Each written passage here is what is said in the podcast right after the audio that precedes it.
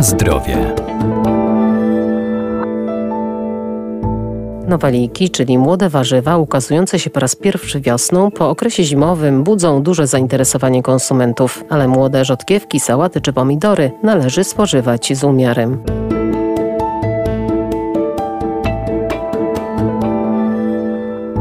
Wyhodowane w szklarniach nowaliki przy mniejszej dostępności światła słonecznego wczesną wiosną nie mają tak intensywnego smaku i zapachu jak warzywa gruntowe, a ze względu na specyficzne metody produkcji mogą zawierać pozostałości nawozów. Jednak proces sztucznego przyspieszenia wzrostu nie jest niebezpieczny dla ludzi, ale może pozbawiać je niektórych wartości odżywczych. Można powiedzieć, że to są takie warzywa, które najpierw pojawiają się w nowym sezonie, a więc od marca do czerwca i są to warzywa, które są uprawiane w szklarniach. Dr Wojciech Radzki, Wydział Nauk o Żywności i Biotechnologii Uniwersytetu Przyrodniczego w Lublinie. Przykładem takich warzyw, jakby najczęściej spożywane takie warzywa to sałata, rzodkiewka, ogórek, pomidor, marchew czy szczypior. Ważną kwestią jest to, że obecnie w sklepach możemy znaleźć warzywa, które niekoniecznie muszą być nowalikami, dlatego że mogą to być również warzywa i owoce importowane, na przykład z północnej Afryki i one są w zasadzie dostępne przez cały rok. Z nowalikami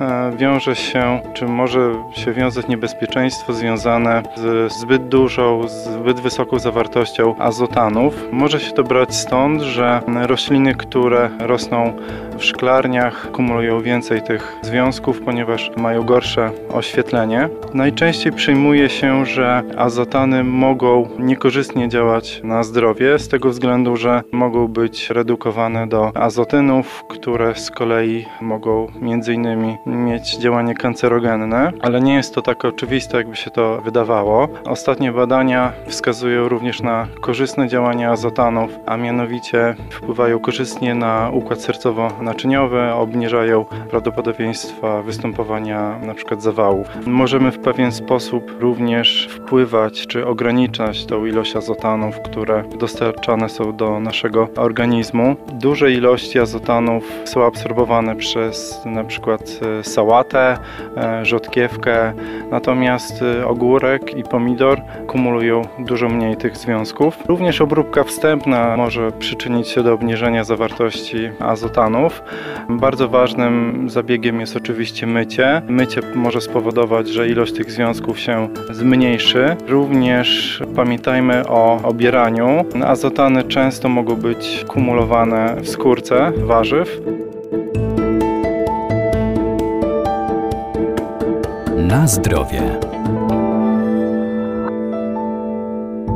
Dzięki zawartości cennych składników pokarmowych, m.in. witamin, minerałów czy błonnika, warzywa i owoce mają wszechstronnie korzystne działanie dla naszego organizmu, dlatego powinniśmy je spożywać. Warto też sięgać po grzyby. Jeśli chodzi o grzyby jadalne, to w Polsce bardzo często pokutował, czy pokutuje taki mit, że są to surowce, które mają niską wartość odżywczą i w zasadzie dodajemy, czy stosujemy je w kuchni głównie, aby nadać y, pożądany smak czy zapach potrawom, ale nie jest to prawda, dlatego że grzyby cechuje wysoka wartość odżywcza i co więcej e, zawierają również wiele związków bioaktywnych, które korzystnie wpływają na nasze zdrowie i dotyczy to również grzybów uprawnych, takich jak na przykład pieczarka, boczniak czy shiitake. Przykładem takich związków, które na przykład występuje w pieczarce, to są związki polifenolowe, które działają przeciwutleniająco.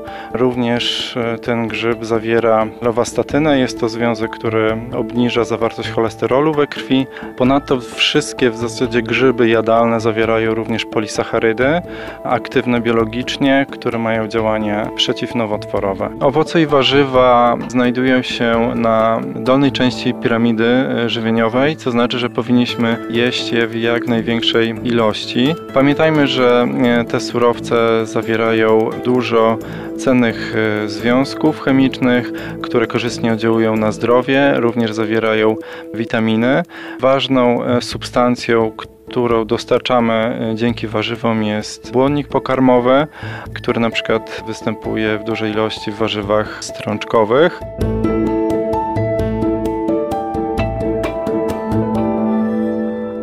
Przy zakupie warzyw i owoców, także młodych, wybierajmy te mniejsze. Ich wielkość może sugerować nadmiar związków azotowych. Istotne jest też odpowiednie przechowywanie. Nie mogą być zamykane w foliowych, szczelnych torebkach, nawet w lodówce. Wytwarzająca się tam wilgoć przyspiesza przemianę azotanów w rakotwórcze substancje.